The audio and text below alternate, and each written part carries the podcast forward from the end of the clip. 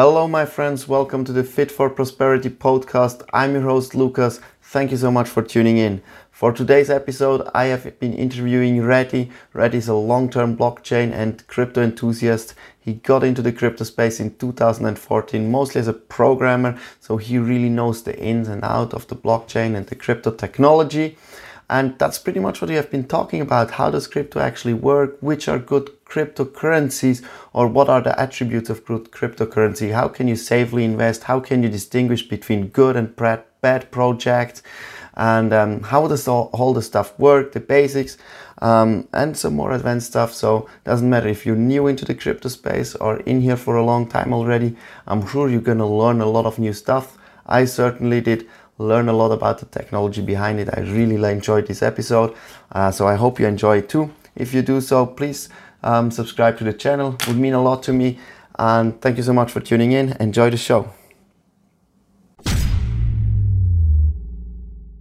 Michael, introduce yourself. Um, what are you doing? And who are you? Let us know. Yeah, yeah. Thanks for having me. So my name is Michael Fioretti. Um, most pretty much everybody on the internet calls me Retti because my last name's Fioretti. Um, but you call me Michael, doesn't matter. Um, so I am a software engineer by trade, um, but I got into cryptocurrency all the way back in 2014 with Bitcoin, um, and really looking at it from a protocol level. You know, working with um, wallet creation, transactions, things like that. Uh, been working on and off in the space since 2014, as well as purchasing cryptocurrency and you know looking at all of the new coins and the markets and things like that. Um, and honestly, with the advent of Clubhouse back in late 2020, or basically the beginning of 2021, I started um, moderating some cryptocurrency rooms, you know, basics in terms of what wallets are, how transactions work, you know, what coins to potentially look into because I'm not, you know, allowed to tell people, hey, you have to go buy this coin because you'll make money, which unfortunately a lot of people do in the space. Um, and i just realized that like there's still a huge need for education in general especially when prices of these currencies rise very sharply you know whatever the reason that may be. Um you know the people just kind of jump in and they're not really sure what exactly they're putting their money into. Um so yeah basically for the past six months uh really on clubhouse six to eight months i've been talking every single day uh, in a club called the Black Bitcoin Billionaires, where I'm a moderator. Uh, we've got about 125,000 members now, and we host rooms every single day about just crypto basics. We have late night rooms, morning uh, rooms at like 7 a.m. Eastern, um, rooms pretty much all day just with education. Uh, and then I also run the Cryptoretti podcast, where I kind of elaborate into a little bit more detail into some other topics, you know, common cryptocurrency scams, uh, general private key security uh, things like that. And then I also have the Cryptoretti YouTube channel where I pretty much do the same thing, just really in video format, uh, a little bit of a, a, shorter type of content, five to 10 minutes. You know how podcasts could be an hour, for example. Um, but yeah, that, that's pretty much me. I'm excited to, to chat with you, man. Awesome. Uh, you have been taking a little bit away from my first question. As you said, you got into crypto in 2014, but how exactly did you get into it? What was it that fascinated you and made you stick with it?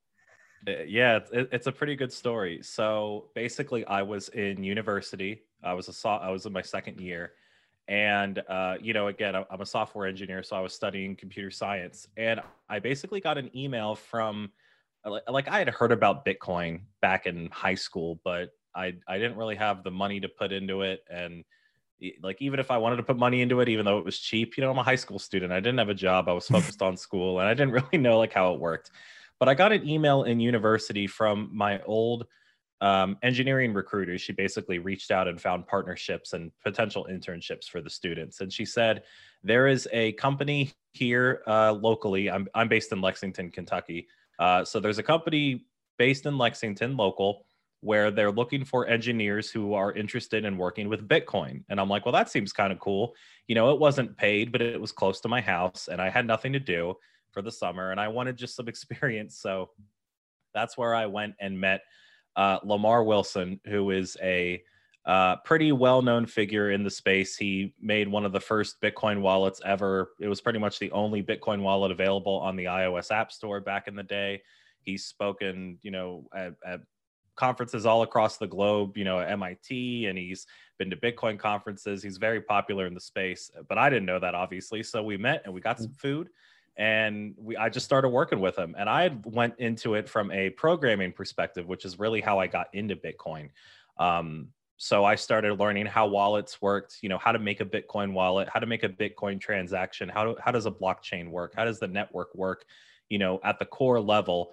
Um, and, and, that's pretty much how I got into it. And then after after that internship, you know, I went back to school, was still kind of dabbling in crypto. And then in 2015, he basically went and raised uh, money from Silicon Valley, you know, with Tim Draper and and people, you know, in that area. And he said, "Hey, you know, Retti? I know we interned together. Like, I actually got money now. We can go to work." And we started working on a project called Fluent, but eventually it turned into a company called Hijro, H I J R O, which I believe is still around. And we we pretty much tokenized accounts receivables on the blockchain. So in terms of like my exposure into crypto, it's I, I like to think that it's a lot different than what most people do. They're just like, oh, I'm trying to make money. And I really wasn't looking at it in a way for making money. I, I literally just loved the blockchain tech and I wanted to work with it and and um and really get to know how it works and build dope stuff on top of it, really. Did you back then when you did that internship and kind of saw from the back end, I would assume you saw the potential, or you probably knew before what's the potential blockchain. But did you ever think that Bitcoin would get that far and we would talk about fifty to sixty thousand dollar per Bitcoin and stuff? Never, never. I, I, mean, I should. In hindsight's twenty twenty, I probably should have realized, you know, with its limited supply of twenty one million and all of that, that it would have been like that. But when I got into Bitcoin, it was right after the Mount Gox crash. So mm Bitcoin, if people for the listeners who don't know, there was a an exchange called Mount Gox based in Japan. At one point they had maybe 65, 70, 75% of the total circulating supply in Bitcoin. Like everybody used to this exchange, right? So what happened was unfortunately they got hacked quote unquote hacked because like the government at least the us government i believe stepped in or the japanese government stepped in a couple years later. They're still trying to recover funds but the price of bitcoin tanked all the way down to like 150 200 dollars. Um so when i got that's pretty much when i got in. I was buying i was buying like half a bitcoin for 100 bucks or like 0.44 bitcoin for 100 bucks. I've got screenshots on my phone from a coinbase or whatever to, to prove it. Like not like it really matters but I mean, I I distinctly remember saying like, if Bitcoin hits two thousand dollars, I'm gonna like lose it. Like, there's no way. And to be honest, I was so like focused on my work, um, in terms of you know, again, working on the blockchain and building projects. And then I was in a startup, and startup culture, you know, is very grind, grind, grind, get it out. We got to be first to market. We got to go, go, go. Um, so I was working like 12, 13 hour days, but I loved it. It didn't even feel like work. So like I wasn't even thinking about the price. I was just like Bitcoin's cool. Like I'm going to use it when I can because usually companies would give you like a discount or uh, some incentive to use Bitcoin to pay for stuff instead of using like fiat like USD or whatever. Um, so you know, if it was a hundred bucks and it was ten percent off with Bitcoin, I'd buy the Bitcoin and then I would just send it and pay for the uh, and pay for the product. It wasn't even really like an investment vehicle back then as it is really today as you know you talk to people now about bitcoin and they're like oh it's long-term store of value. Um, maybe it's just me but i never thought about it that way until very recently just because like the market kind of capitulated up to 40 50 60000 which is insane to think about. I mean i guess that makes a lot of sense because if you think the core idea when they developed bitcoin was to actually create a currency and not to create kind of a digital gold, right? And mm-hmm. the narrative has now switched a lot into Bitcoin being a digital gold. Um, what do you think is so great about cryptocurrency and the blockchain techn- technology? Why do you think it's something that everybody nowadays should get at least informed about and should know mm-hmm. um, where we're going? That's a good question. So I guess I'll I'll break it down into two points. Uh, we'll talk about crypto and then we'll talk about blockchain. Um, I've, again, I've always been a big fan of. I've always called myself a blockchain enthusiast more than a cryptocurrency advocate. Um, blockchain to me is a way to kind of de-silo things, to decentralize things. Like everyone talks about rah rah decentralization, but in terms of having transparency and auditability on a immutable ledger like a blockchain, is very interesting or very appealing to larger institutions. Um, you know, that's why we're starting to see banks get into digital ledgers and Bitcoin and things like that.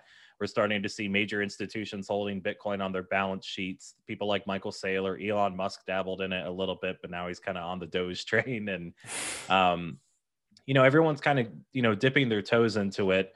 And you know it's going to take some time but but again i like even back in 2017 2018 we saw things like hyperledger corda uh, the quorum blockchain by jp morgan blockchains that didn't really necessarily have a native asset on top of them but they were just used as pretty much a database like a digital ledger.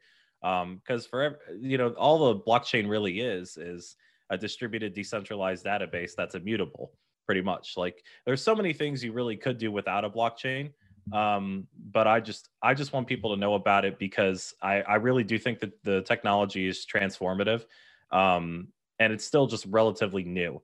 Uh, in terms of blockchain being used at scale, um, I believe Walmart has done some POCs uh, with blockchain, and it, it's just going to take some time to really utilize the technology. Which again, I'm all I'm all for blockchain. Now, crypto, on the other hand, um, I've kind of slowly turned into a Bitcoin maxi, not completely, but the the issue that with crypto is there needs to be like a defined reason for someone to either put money into it or for people to put or to people to use it. So going back to 2014, like you said, like you pretty much pointed out, I wasn't looking at Bitcoin as a store of value. If you read the white paper, you know, the technical document about Bitcoin, it says it's supposed to be or trying to be, you know, electronic peer-to-peer cash. And that's how I always saw it. So, you know, when I get into certain currencies, I'm usually either writing code on top of their platform or I'm actually using them for their intended use case. Um, I mean, I think now there's at least 10, 11,000 different cryptocurrencies, with the majority of them being built like on top of other platforms like Ethereum and Binance Smart Chain and things like that. And the issues with those currencies is that they don't really have any sort of intrinsic use case or intrinsic value. You'll see this a lot with like meme coins, is what people call them, or a more politically mm. correct way to call meme coins. Um, you know, things like Safe Moon and Dogelon and SafeMars and Baby Doge and all these derivatives of basically the exact same thing. I mean, um, even Dogecoin, right? yeah, I mean, Dogecoin was created as a joke, and now all of a sudden, I just read in the in you know CoinDesk that they're trying to respin up the the developer foundation for Doge because it's gotten so much new uh, like the market cap has exploded because i mean we remember buying doge under a, a tenth a thousandth a hundredth of a penny or whatever because we always knew it was kind of like a little joke like it was a little blockchain that could. It's a great experiment. Um, anyone who's technical i definitely advise to you know try making your own blockchain with a couple of nodes you know fork bitcoin or fork ethereum modify some of the chain parameters and make sure you achieve consensus just as an experiment. But like right now the the market is just like everyone's trying to make money. And i think the issue with that is people are you know they're fomoing into projects that they don't understand like how they work. So to take it all all the way back to your question um I, I just want i just want to teach as many people as possible about how all this stuff actually works and talk about new projects and do project reviews and read through white papers, you know, and not give financial advice. Because obviously, I'm not a CPA, I'm not an advisor. I'm not allowed to tell people, like, hey, you should go buy this coin. It's going to spike up 50x. And like you go on YouTube, you go on Reddit and Twitter, like that's all and Instagram, that's all you see is, hey guys, these are my top three altcoin picks and they're going to explode 3000%. Like I'm I'm like not even allowed to do that pretty much, you know, especially with what the SEC is doing here in the United States in terms of determining like whether or not an asset is a security. And if they pretty much find like even Ethereum had a pre-sale, you know, so they might even say that Ethereum was a security, which means everything pretty much on top of Ethereum or all the ICOs are securities. So like I'm not allowed to tell people like go buy this coin. So I just want people to understand what they're actually getting into and then kind of try to guide them guide them down the way the right way, not the right way, but you know, a, a, better path than let me go Google a bunch of stuff because it's a lot of information to take in when you're a beginner. You know, you've got mm. where do I buy it? How do I store it? What's a wallet? What's a hot or cold wallet? What's a private key? A mnemonic? Blah blah blah. Like you have all these things that kind of bombard you, and they're like, "Well, I'm just trying to make money. What do I do?" And that's when like the predatory type of person will swoop it and say hey man just give me your crypto and i'll flip it for you and give you some of the profit which is like a total scam but people fall for it every day. So just trying to educate as many people into like all these different facets of the mm. cryptocurrency space so that they can make their own decisions. And even if they go and buy like a Dogecoin, like I don't hate people who buy Dogecoin. I just want them to know, like, okay, I bought it here, it's stored in this wallet, I'm not gonna lose it, and etc. To where like there's so many people on Robinhood that have Dogecoin and they don't even realize they can't move Dogecoin out of Robinhood. So like Robinhood might not even have the asset. It might just be like play pretend funny money, you know. So if Robinhood goes down, they don't have access to their coin, and we saw that actually when the price of Dogecoin spiked a couple of times, where uh, Robinhood basically had an outage and people couldn't sell. Um, and you know, people kind of have conspiracy theories and say it's market manipulation, which it could be, but who knows? I'm not accusing them of anything. Um, but yeah, man, we just have to. In my in my mind, like I feel like I have to educate as many people as possible like as soon as possible before this really reaches mass adoption. Like five years ago, I never would have thought like PayPal would have Bitcoin.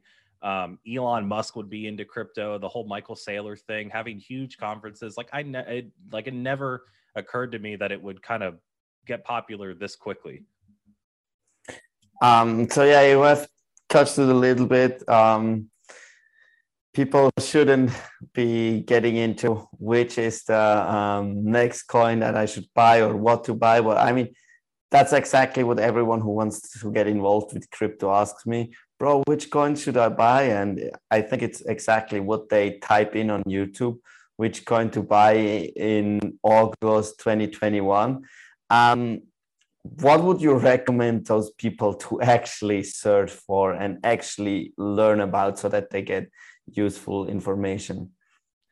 So the the issue i have with like the whole what coin should i buy is that it's been proven through like interviews and and documents um you know obviously it's a podcast but so it's like hey go read this but you could you could look it up and, and i always hate saying do your own research because i want to help people um, mm-hmm. But it's been like there have been people like whistleblowers almost that say like these new coins will pay people on Twitter, they'll pay people on YouTube to basically talk about their coin. You know, people would mm. say, oh, they're shilling their coin, pretty much is what you'll hear. And they'll give them some coins as a reward and say, hey, you know, you've got 300,000 YouTube subs. Here's a couple million tokens, and you should talk about it to your audience. So they'll all go and buy it, and then you could just sell on top of them and yeah. make your money. Um, so what I want people to really focus on is like, like the number one question in my like in my opinion, the number one question you have to ask is why? Why this coin? Why does it uh, have to be on a blockchain? What use case does it solve? Um, and then realize that the majority of these new assets that are coming out are not even on a blockchain. Like they're on a blockchain, but they're on top of another protocol, so to speak. So um, Ethereum, for example, has ERC20s. Uh, Stellar Lumens has decentralized exchange, but they also have a way to have assets on top of their platform. Binance Smart Chain just came out a couple months ago, maybe half a year ago, where you could basically take any asset on top of Ethereum and put it on top of Binance.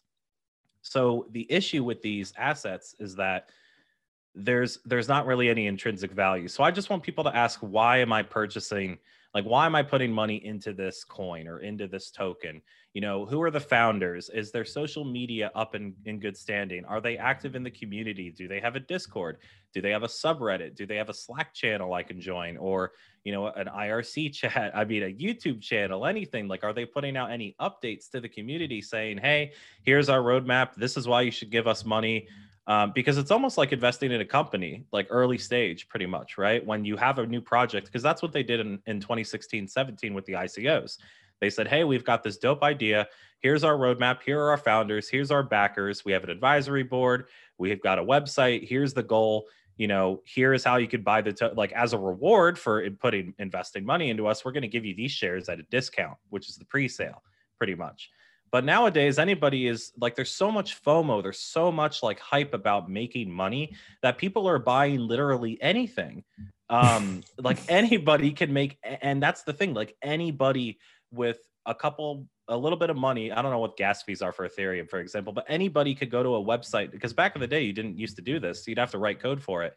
But now anybody can make a token by going to a couple websites and make it a, like they make a token website like hey here's our token here's how to buy it and then they make the token through like a website and anyone can make any of these assets now and people are buying them. So I just want people to ask like why are you purchasing this? Who created it? Are they public? Are they anonymous? Like again, with social media, are they updating anything? Like just just ask questions and do as much research as you can before putting money into it. And if you do, don't put any more than you're willing to lose. Because I've heard horror stories, man, about people losing large sums of money and they're like, "Oh, well, I just thought it was going to go up."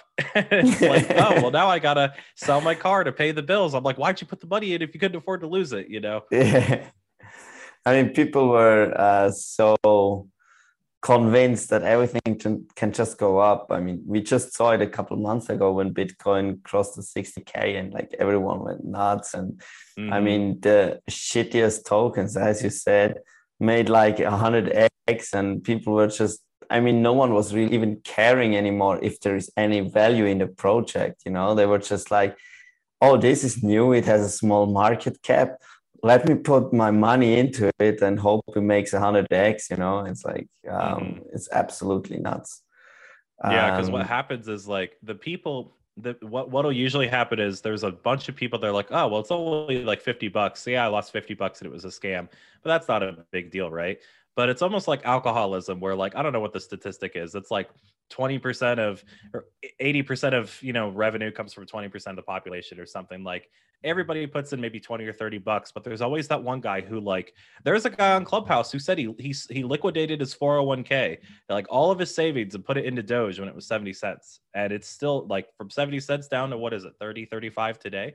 Fuck. um so the thing is like it's almost like we got to all come together and be like stop buying these coins because it's not about you losing $50 it's about the guy mm-hmm. who is down on his luck desperate. He just lost his job. He's about to have a kid. He takes his $50,000 of inheritance and puts it all on um, safe dog Shiba or Inu. something. You know, Shiba Inu is another one. He puts it all on this thing. So like I like I couldn't buy those coins because like even if you made money, it's almost like a what cost. Like I'm basically taking money from desperate people who are trying to get rich for whatever reason, whether they want the Lambos or whether like maybe they want a fancy car or whatever, but maybe like their mom is sick and needs care, or like maybe they're about to lose their house and they need money. So it's like I, I couldn't I can't tell people to buy those coins in good conscience mm. because it's like there's again, there's no intrinsic value and there's no use case.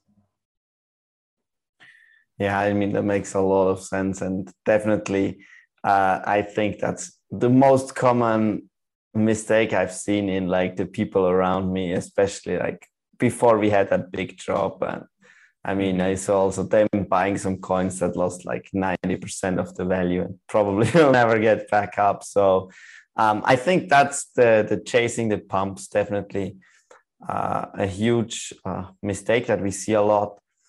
Um, what are some other common mistakes that you see a lot with people that get fresh into the crypto scene? Man, good question. Um, I'm I've got so many. I'm just trying to think of the, the best ones. So, number one thing is that a lot of a lot of beginners don't realize that blockchain transactions are immutable. So, what I mean by immutable is that once you send Bitcoin, for example, and it confirms on the chain, there is no way for like you can't call you know the head of bitcoin like you would paypal and say hey i made a mistake. I need my money back. Like there it's one way pretty much. Like once you once you send that transaction it's gone. So a lot of newbies actually get scammed because they'll get hit up on someone on instagram or twitter and say hey you know i saw you're into crypto. I am too. I've been in it since you know 2006 or some crazy number that doesn't make sense and they'll say oh uh, if you send me your bitcoin you know uh, i could bet i could flip it for you and i'll just take like a 10% feed you could have it back. And they're like wow this is great. This person's so genuine. And once they send that bitcoin like like it's gone you know? So that's yeah. that's that's all that's a common scam which you would like believe it or not it actually happens all the time. And i see all those people right? Like especially in the trading community you see it a lot like all of those traders on like YouTube, social media, even the good yeah, ones, they traders. Yeah, no, I mean there are good ones too, right? But even those get like there's tons of fake accounts and they get like asked, oh yeah, send us our Bitcoin for our like trading pool, whatever, blah blah blah. I'm always asking like, like, are there really people that send money in there? And I mean, I guess there are. Yeah, just because again, education, just because they don't know Um, another mistake is getting into platforms that uh, don't allow you access to the crypto. Well, there's access to the crypto because there's kind of two mindsets for um, asset management or crypto management. Are there's basically people like me, I guess, who have been in for a while, and essentially, if you don't have the private key, then you don't control the asset at all. I don't care if you want Bitcoin or Dogecoin or Shiba or whatever. If you don't have the private key, then you don't have access to the funds. Um, so there are people out there that like, because I've seen it, there are people that have like hundreds of thousands of dollars on like exchanges, and they're like, oh yeah, it's good, it's just on the exchange, and they don't realize like, does no one remember Mount Gox? Does no one remember? Um, I believe there is an exchange in in Turkey. I believe I don't want to, or I I don't want to say the the wrong place. It happened a couple months ago where that was an exchange that ran off with the money, like basically keeping their funds in custodial um, services. So when I mean custodial, I mean that the the company kind of holds onto the crypto for you. Um, perfect example is Robinhood. Again, there were people who made a lot of money with Dogecoin because they, you know, they got lucky or they bought in early and forgot about it or just rode the hype train up. And you know, they can't take that Dogecoin out. And like, if there were ever any sort of service outages on Robinhood, they wouldn't be able to sell. So like one of the I gotta stop saying that. I always say like a lot when I'm thinking. One of the uh, the things I mm. always think about with beginners is that they're using services that don't give them access to the funds, pretty much. And I guess it kind of depends on if they want to store them for a long amount of time or if they're just trying to make a trade. If you're making a trade on an exchange, I could understand why you have cryptocurrency on an exchange. But if you're holding it any longer than I'd say a month, I would move it off to at least a wallet on your phone that gives you the private key you know because i just want to make sure people have access to their their currency and they know again going back to just education knowing how to sell it where to buy it how to store it things like that. That makes sense. I mean i, I must confess i also hold a, a lot of my funds on um, on exchanges but just because they uh, offer interest rates right um, mm. so you have for example like net nexo that offers interest rate on bitcoin that's held there um, SwissBorg for Ethereum. Um, and I leave them there because then they earn something uh, instead of putting them in cold storage where they're just rotting and not making like interest, you know.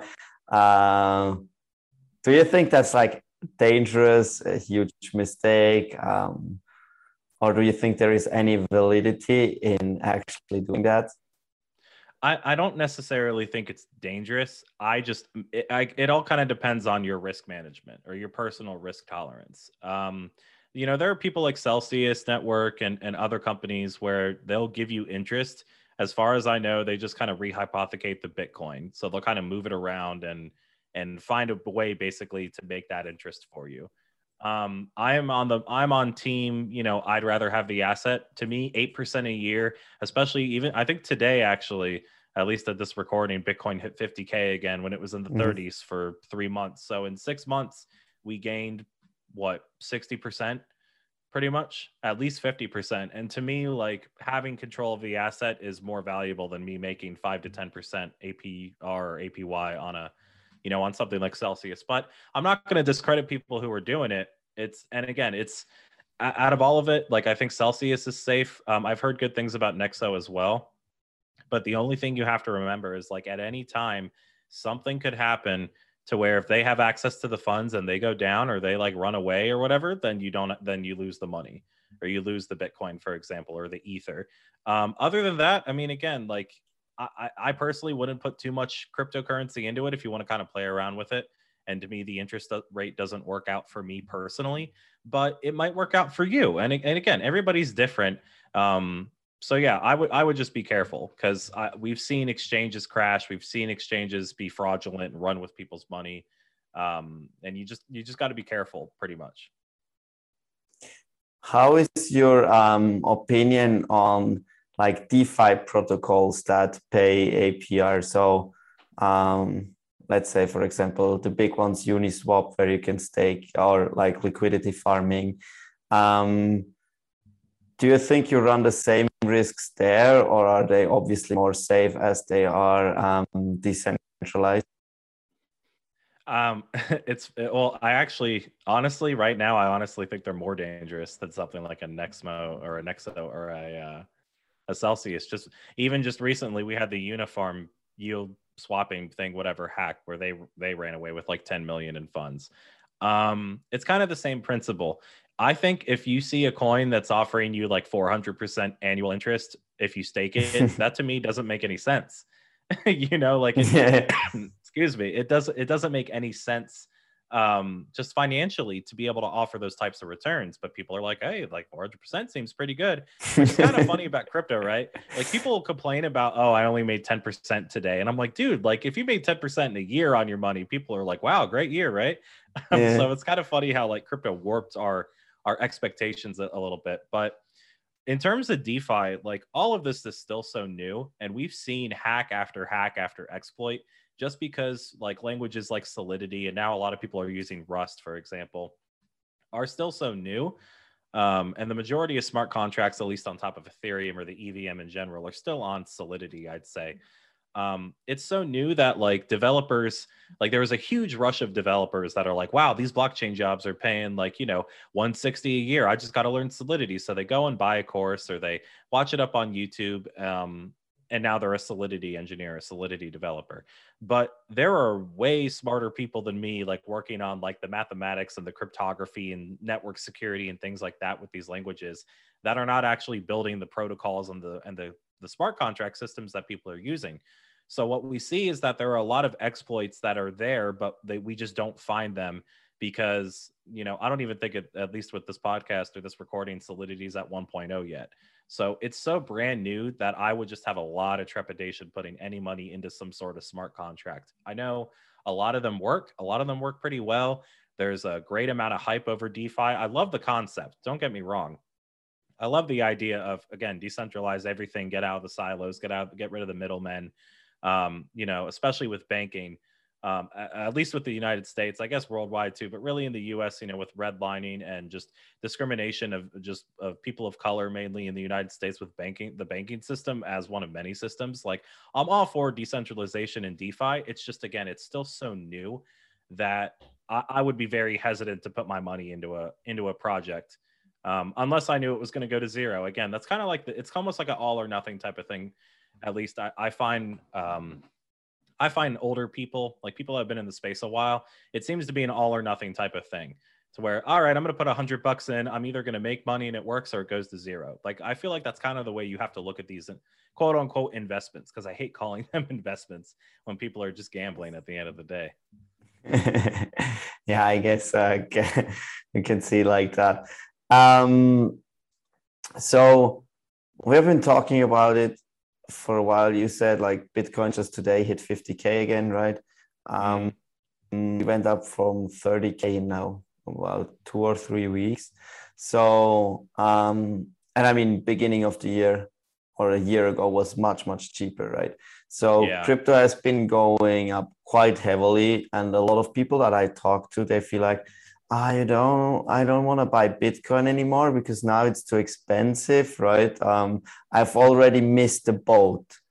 Um, and then those are the exact people that then buy uh, Shiba Inu because they think like it's still cheap and they haven't missed that boat yet. Um, what would you recommend them like uh, how to go about that? Because I mean, to a certain extent, I agree that maybe right now Bitcoin is quite expensive and you have quite a big downside risk as well. So, mm-hmm. um, yeah, I mean, it, it's a valid question. It's just, it's, I, I'm not laughing at the question or laughing at people who say mm-hmm. that, but it's funny to hear just because we've heard that for a decade now.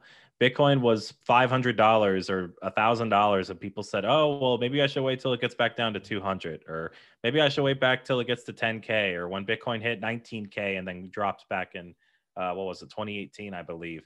They said, "Oh, well, it's really cheap. Should I like think about it? Bitcoin, if Bitcoin went, goes back to sixty, it'll be three times the price of its all-time high from 2018, and people are still saying it's too late." And people will always say, I believe people are always going to say it's too late just because maybe like there's a thing called unit bias where if someone sees, wow, I've got 700 million Shiba Inu, I've got so many tokens, but I can't get one Bitcoin because it's so expensive.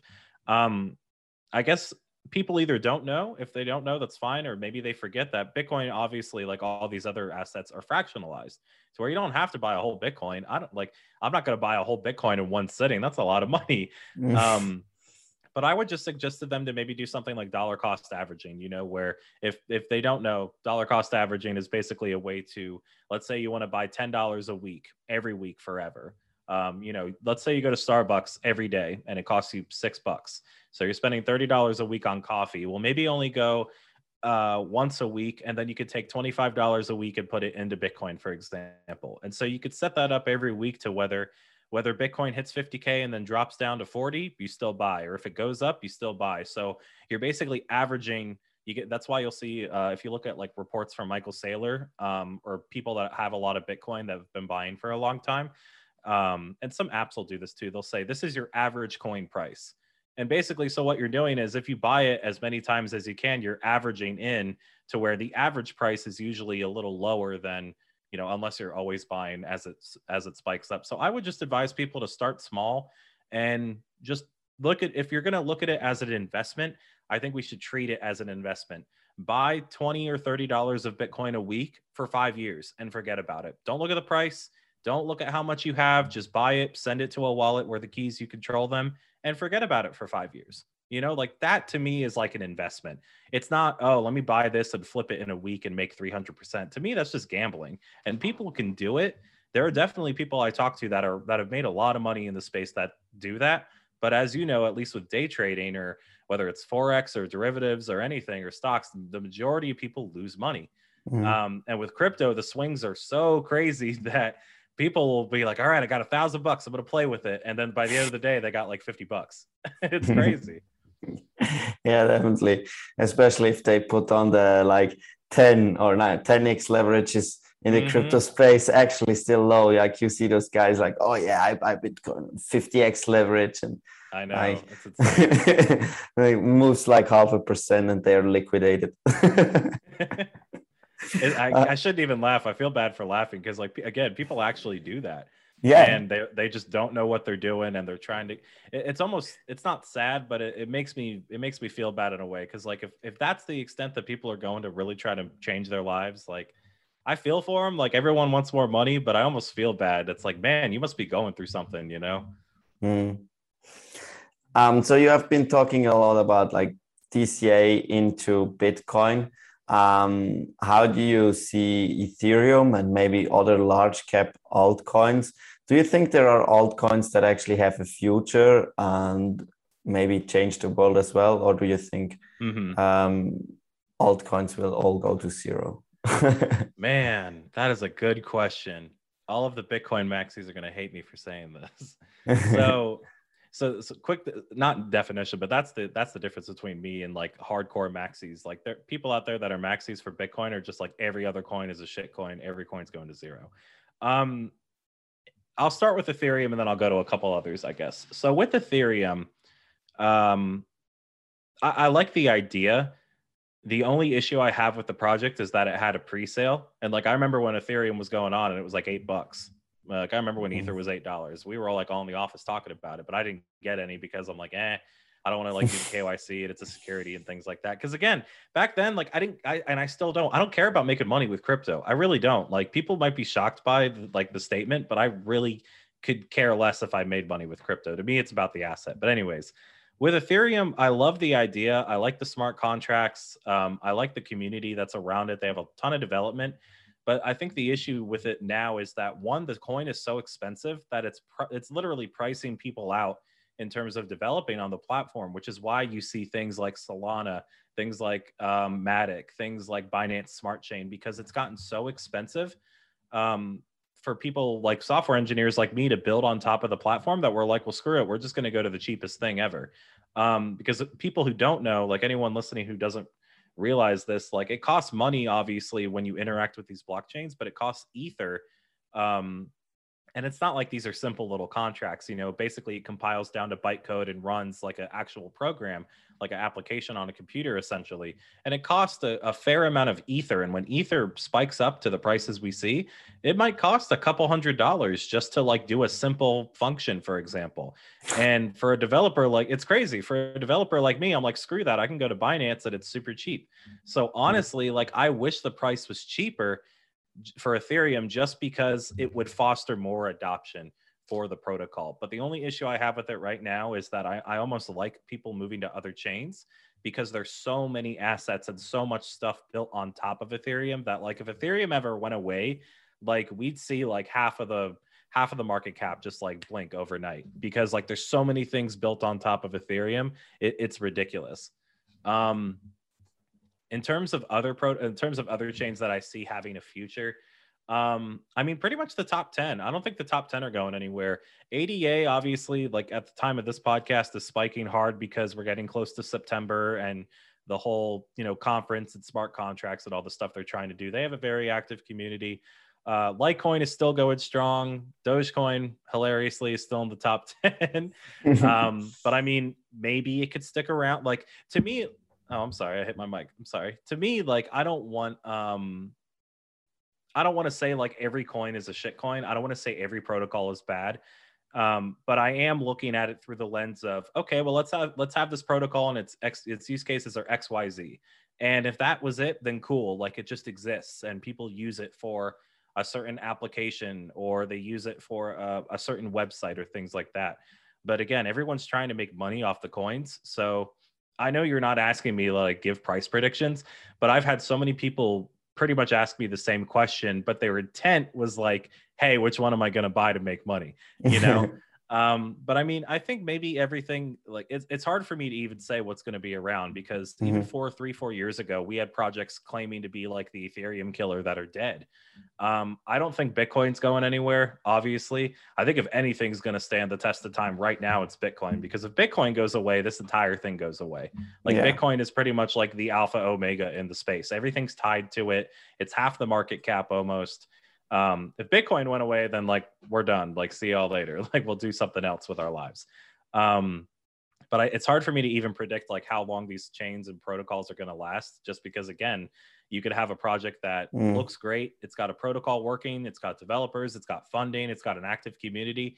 And they run out of money, or it just goes to zero, or it's a scam, or regulation comes in, it shuts them down. Like there's so many outside factors we can't really determine that it's hard for even someone like me to like think five years in the future even though that might seem like a small amount of time like even five years from now like we didn't think doge would be in the top 10 right? And that was only a year ago. So i i honestly have no idea. All i know is that bitcoin at least is going to be here to stay for now just because it's it's pretty much the most adopted at this point you know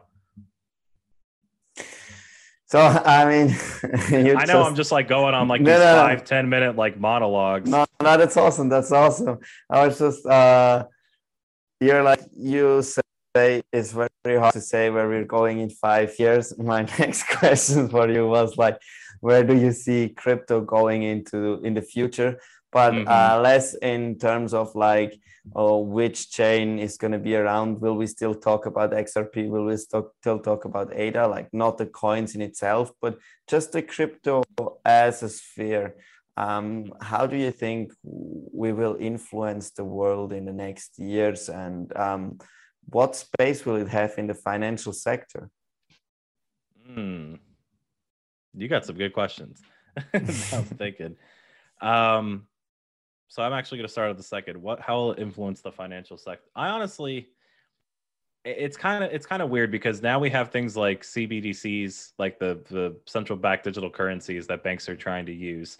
Um, I think all these institutions, whether they talk about it or not, have been trying to at least get into blockchain. I don't know if they're going to use a, a public asset. Basically, the, the way I'm saying this is like banks want to use blockchain i feel like because they want the auditability and they want to be able to trace transactions and be like hey look we're the cool kids we're using blockchain but let's be real they don't want to disclose like their competition or they don't want to mm-hmm. disclose their numbers so they're either going to use a hybrid chain to where they can change who can view it or they're going to not use one at all or make their own So, but Bitcoin's public, right? That's what you're asking. Everyone listening, of course it is.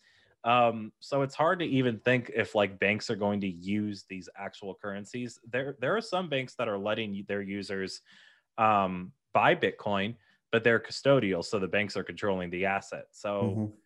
I feel like I almost feel like the banks, like to me, like Bitcoin and all these, like really Bitcoin was supposed to be like a big like fu to the banks. It was supposed to be like I don't need the bank. Mm-hmm. I am my own bank, right? I've got the private key. If I want to do business with someone, like if I want to send money, like hey Lukas, let me you know buy something from you. You just show me a QR code or send me an invoice and I pay it, and that's it. Like to me, like a future with Bitcoin is a future without banks. You know, which is kind of crazy to say because it's like oh we need the banks to survive. Um, and I guess that's kind of like a more hardcore point of view. Um, but it's like I don't even think the banks like I think they're more interested in blockchain than they are crypto. Is really what I'm trying to get at, you know. Makes sense. Um and but... then you were talking about ADA and XRP like in a year or something, right? No, I was like saying I don't care about which coin. It was just like because it that's some top yeah uh five coins that um I was like, you don't need to tell me which coins are like going to stick around or which technology you think no, nobody has a crystal ball. We yeah could, yeah like something could go away tomorrow but we've seen it happen you know? exactly. But i mean there is a lot of things that um, digital currencies can do. If you think about the transaction cost and speed of xrp um, if i want to send you money especially like into the developed world like I mean, you're in the US now, but if I want to send money to Bolivia or something, right, mm-hmm. it's quite hard and super expensive to do this by uh, normal bank transfers. And crypto obviously solves that problem, right? I can send my XRP, it's going to cost me not even a cent to be sent. And mm-hmm. um, the guy in Bolivia is going to have it in a couple seconds. Uh, do you think like banks will just have to adopt cryptocurrency or just develop or develop their own similar technology to keep up with that? Hmm. I I think uh, I mean obviously I can't say. Um, I think they're I think they're looking into it. Definitely looking into it.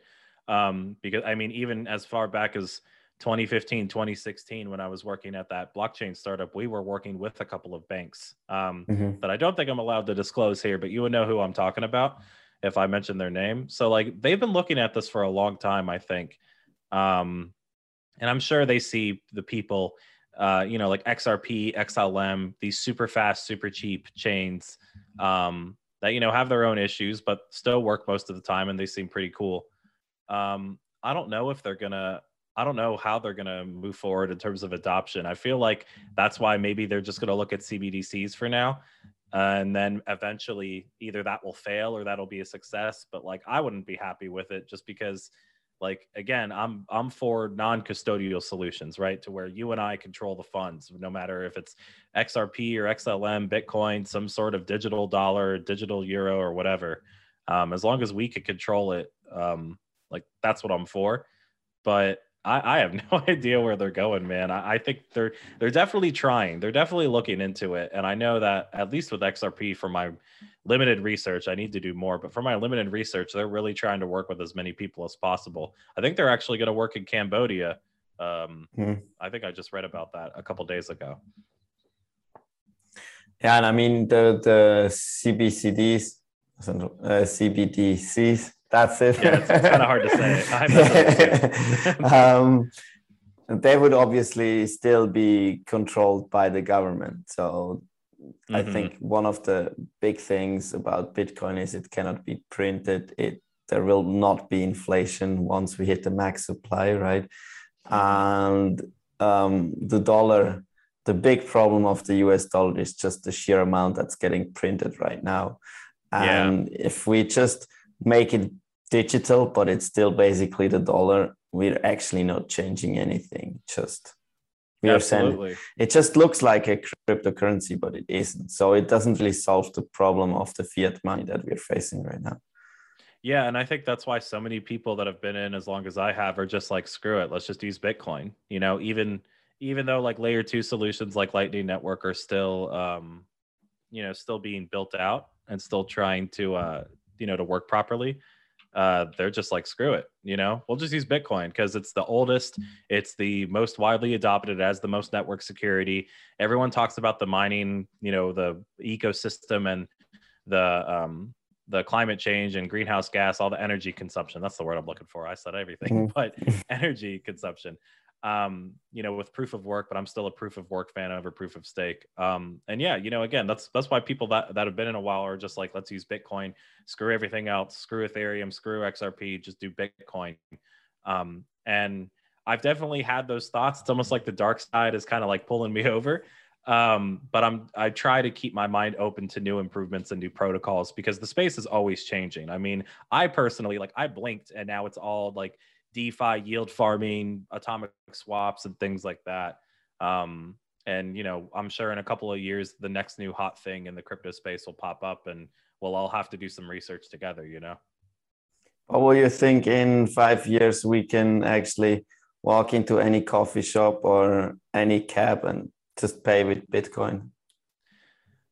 What would I think? I, I mean, I'd be ecstatic. That'd be awesome. I mean, it, would be it'd be awesome. I mean, because I've paid with, I've bought a ton of stuff with Bitcoin. I've paid for coffee with Bitcoin, and as well, even back in the day before the Lightning Network, you know, most people would just wait for one transaction confirmation, or they would just wait for the transaction to be in the mempool. So, like, you'd scan it, and it would almost be like instant. It's like, all right, cool, thanks, and you get a little receipt and tell you you paid in Bitcoin. Um, I think it'd be awesome just because it's going to take a lot of work though because like the, especially from the merchant side people are like oh how do i do taxes? Taxes is a whole nother conversation with crypto too that people like newbies forget about.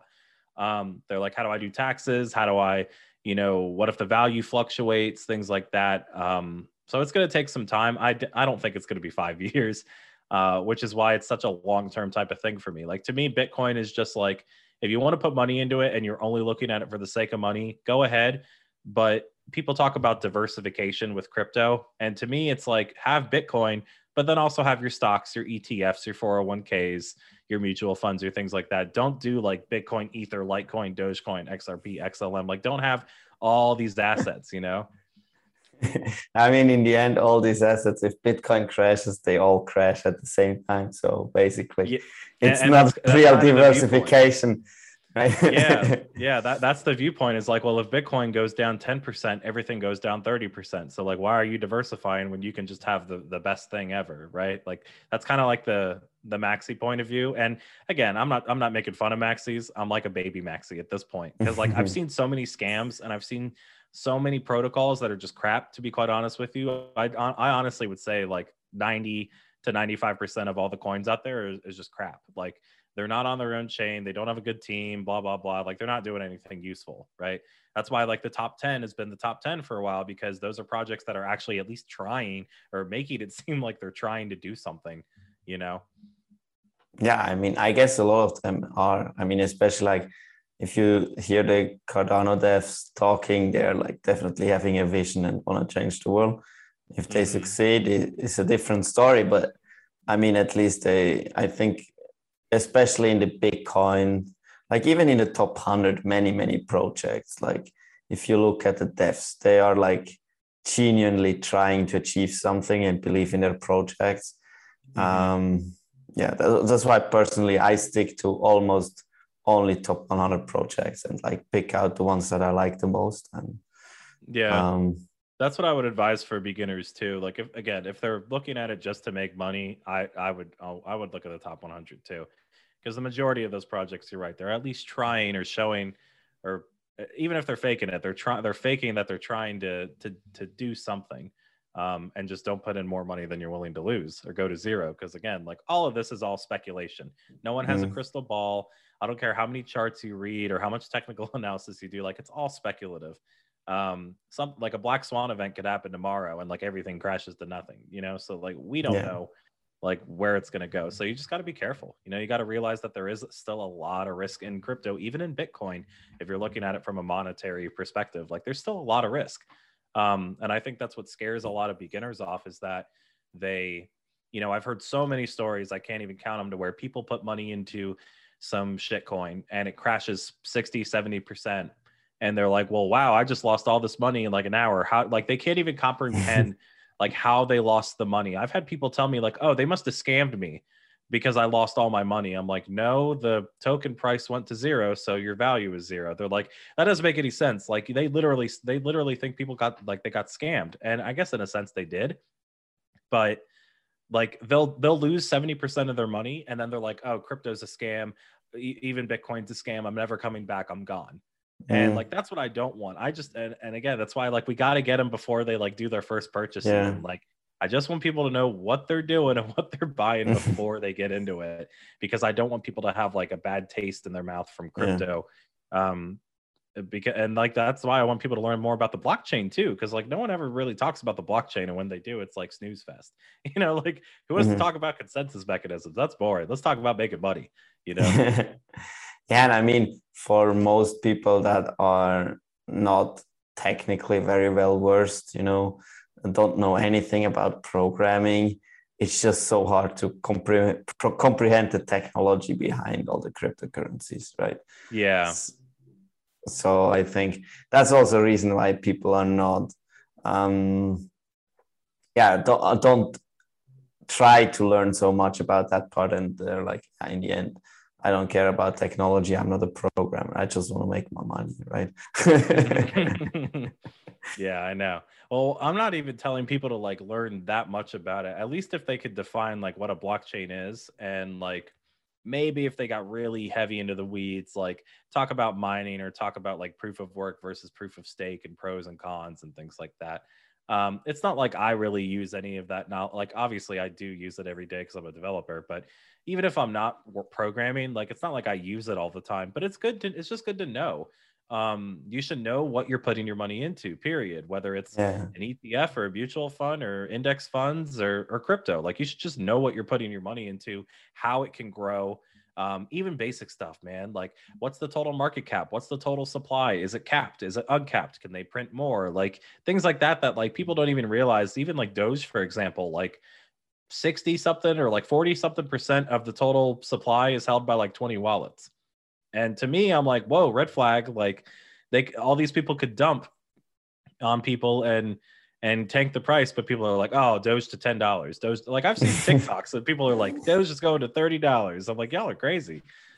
like, do you realize how many are out there? Like, it doesn't make sense. Like, if Doge hit a dollar, it would be like, like, is is I can't even think. Like, I don't even know. I, I don't even know what total supply is right now. I might even pull it up while we're talking, just because like the total supply of Doge is insane. They're making like millions of them every year, every day, even. Yeah, yeah, it's so easy to mine. oh yeah, now people are trying to mine Dogecoin too. I forgot about that. yeah, the total supply is um, what is this? 130 billion. So if Doge gets to like a hundred dollars, it's like more than like the like GDP of the states or something. Something crazy. you get the point. I'm not good yeah. with numbers right now. You get the point. Like there's so many out there that like there's no possible way for it to get to a dollar unless it you know, unless it was used by everybody. Yeah, you know. Yeah, I mean that makes that's that's uh the, the concept that a lot of those guys I'm asking is did you ever hear the concept of what a market cap is? If you would just know that very basic thing, then um you would know that Doge is not going to go to ten dollar anytime soon. Yeah, uh, because it would just require so much money to flow it into the asset. But mm. and I mean, what you said with the technology is, I think I definitely agree. I mean, I'm not a programmer. I don't know anything about it, or I didn't. But I'm a finance guy. I'm an athlete. Call me whatever you want, right? But I I understand those things that you were talking about. And I think that has helped me a lot to understand what I'm actually investing in and just read about the projects and actually make sense to the text. Because if you don't know the basics about technology behind it, you read about the project and you literally don't understand anything. So mm-hmm. I think uh, I agree with you that uh, knowing the basics is super important. Yeah, I mean it's it's almost like um, people who do like stock options, right? Like, you know, some people don't even know what a, a call and a put is, right? And then they t- start talking about like time decay or theta decay and you know all these crazy numbers and it's like you sh- if you're into op- i'm not an options trader obviously. Mhm. like i don't even know what i'm talking about but like if you're an options person like you should know how that works just so like you're understanding like the data that you're receiving. Like if you can't if you can't understand the data that is readily available for you to make the best sort of um you know purchase available i don't want to say investment because it's all speculative because to me like an investment like almost has a guarantee of x amount of percent return a year right? Like you invest in the stock market because usually year over year it's like 6% or something. Mhm. but like with crypto we don't know where it's going. But i'll say it anyway in terms of investing. Like if you're going to invest your money into crypto again you should at least understand the words on the page or like the person on the other side of the screen or the other side of the camera like talking to you um, just so you make the best decision for yourself so you like don't get scammed or you don't lose 70% of your portfolio in a day you know Definitely. Um, so I think we have covered a lot and talked about a lot of mistakes, and I'm sure this will be of great value to anyone who just entered the crypto space or is trying or thinking about entering. So uh, thank you a lot for all of that. Then I have one last question that I basically ask anyone um, that has not. That's a bit of topic maybe, um, and that's uh, do you like reading? Do you have a book suggestion or your favorite book? Um, Good question. Um, um, I don't have a lot of books, but I'm looking at them right now. Um, so, spoiler alert: like I, I program so much that at the end of the day, I'm just like I need a total brain dump. Um, so I need, I don't read as much as I should. Um, I, I mean, the, the first book that always comes to mind when I want to recommend one is is Four Hour Work Week by Tim Ferriss, just because it's like I, I used to be in the nine to five rut, and like now I probably work just as much as I as I used to in, in a nine to five, but I'm happier because I'm making more money and I'm working on the things I like to work on, and I'm doing the things I like to do and things that I find meaningful, um, like in my life. I'm not, you know, a, a a corporate worker that has to answer to a boss. So I would definitely recommend that book. Um, I'm trying to think of another one off the top of my head, but honestly, I might just leave it there. Four Hour Work Week is a pretty good book. It's pretty classic, pretty pretty good answer, I think, or a standard answer. So yeah, probably I- heard it a lot, but I do love the book. Actually, I don't know if I heard it a lot because maybe because of a lot of people, they think they have to give something more special. So actually, there were a lot of books that I didn't even know existed, and I actually got to read because a podcast cast recommended it to me, um, Mhm. which is pretty cool. Um, but I, yeah, you definitely can't go wrong with your suggestion. So I think it's a good yeah. one. Well, for anyone who's listening to this in the um, in the uh, the United States, well, I'm sure anybody outside the United States, but it really focuses on the the U.S. Um, because I am a moderator of the Black Bitcoin Billionaires Club. I'm obviously not black. Uh, spoiler alert! But one of the moderators there uh, recommended me, recommended me. Can't even talk. The book Black Labor, White Wealth uh, by Claude Anderson. Um, that's a good book to read too, as well, if you're interested in learning more about um, you know Jim Crow era Yeah, I think definitely. Uh, I mean, I haven't read it. Uh, I haven't even heard about it. he's a good author. They, they, he's got a, he's actually has a, a lot of um, a lot of publications. I'm still in the middle of it though. Well, I would say definitely a very recent topic and something, yeah, that outside of the crypto and technology world that we have to think about. Yeah, I mean, just just got to learn as much as I mean. Obviously, like education is the most important thing, but like it really is, man. Like like when you talk to people just open, expanding your horizons you know try to read more try to travel more try to just you know use the emic perspective and put yourself in other people's shoes and just try to um, build up your knowledge base because um, it's really um, what's the word i'm looking for just rewarding you know like Yeah. It feels good to learn something that you've never heard about or, or learn about something so that you can kind of empathize with other people and like learn about other people's struggles and, and plights and things like that so um, definitely would check out both of them. But yeah, if I had to pick one, obviously, like I think I'm re- I'm reading it right now again because I'm looking at it on my nightstand right there. Four hour work week. So good question. I've never been asked what book I'm reading before. That was completely unexpected. well, I I guess maybe I don't know. Maybe programmers don't talk among each other so much about books. Maybe talk more about Or a keyboard. about codes and and all the technologies. So, Retti, thank you so much for coming on. It was a lot of fun, uh, very informative. I really like this interview. So, thank you so much. Thanks, man. I appreciate the time. During the interview, I actually completely forgot to ask Retti where you can find or reach out to him. So, uh, yeah, if you want to follow his Instagram or follow his YouTube channel, uh, follow his podcast, or um, yeah, just join his clubhouse chat, then um, make sure that you head down into the show notes and you'll find all the links and you can reach out to him. I'm sure he would be very happy uh, if you would join his channels or reach out to him. Um, yeah, Thank you so much for tuning in to, for today's show. I really hope you enjoyed it. If you did so, again, please leave a follow, subscribe to my podcast, would mean the world to me. Thank you so, so much, and now have a great day.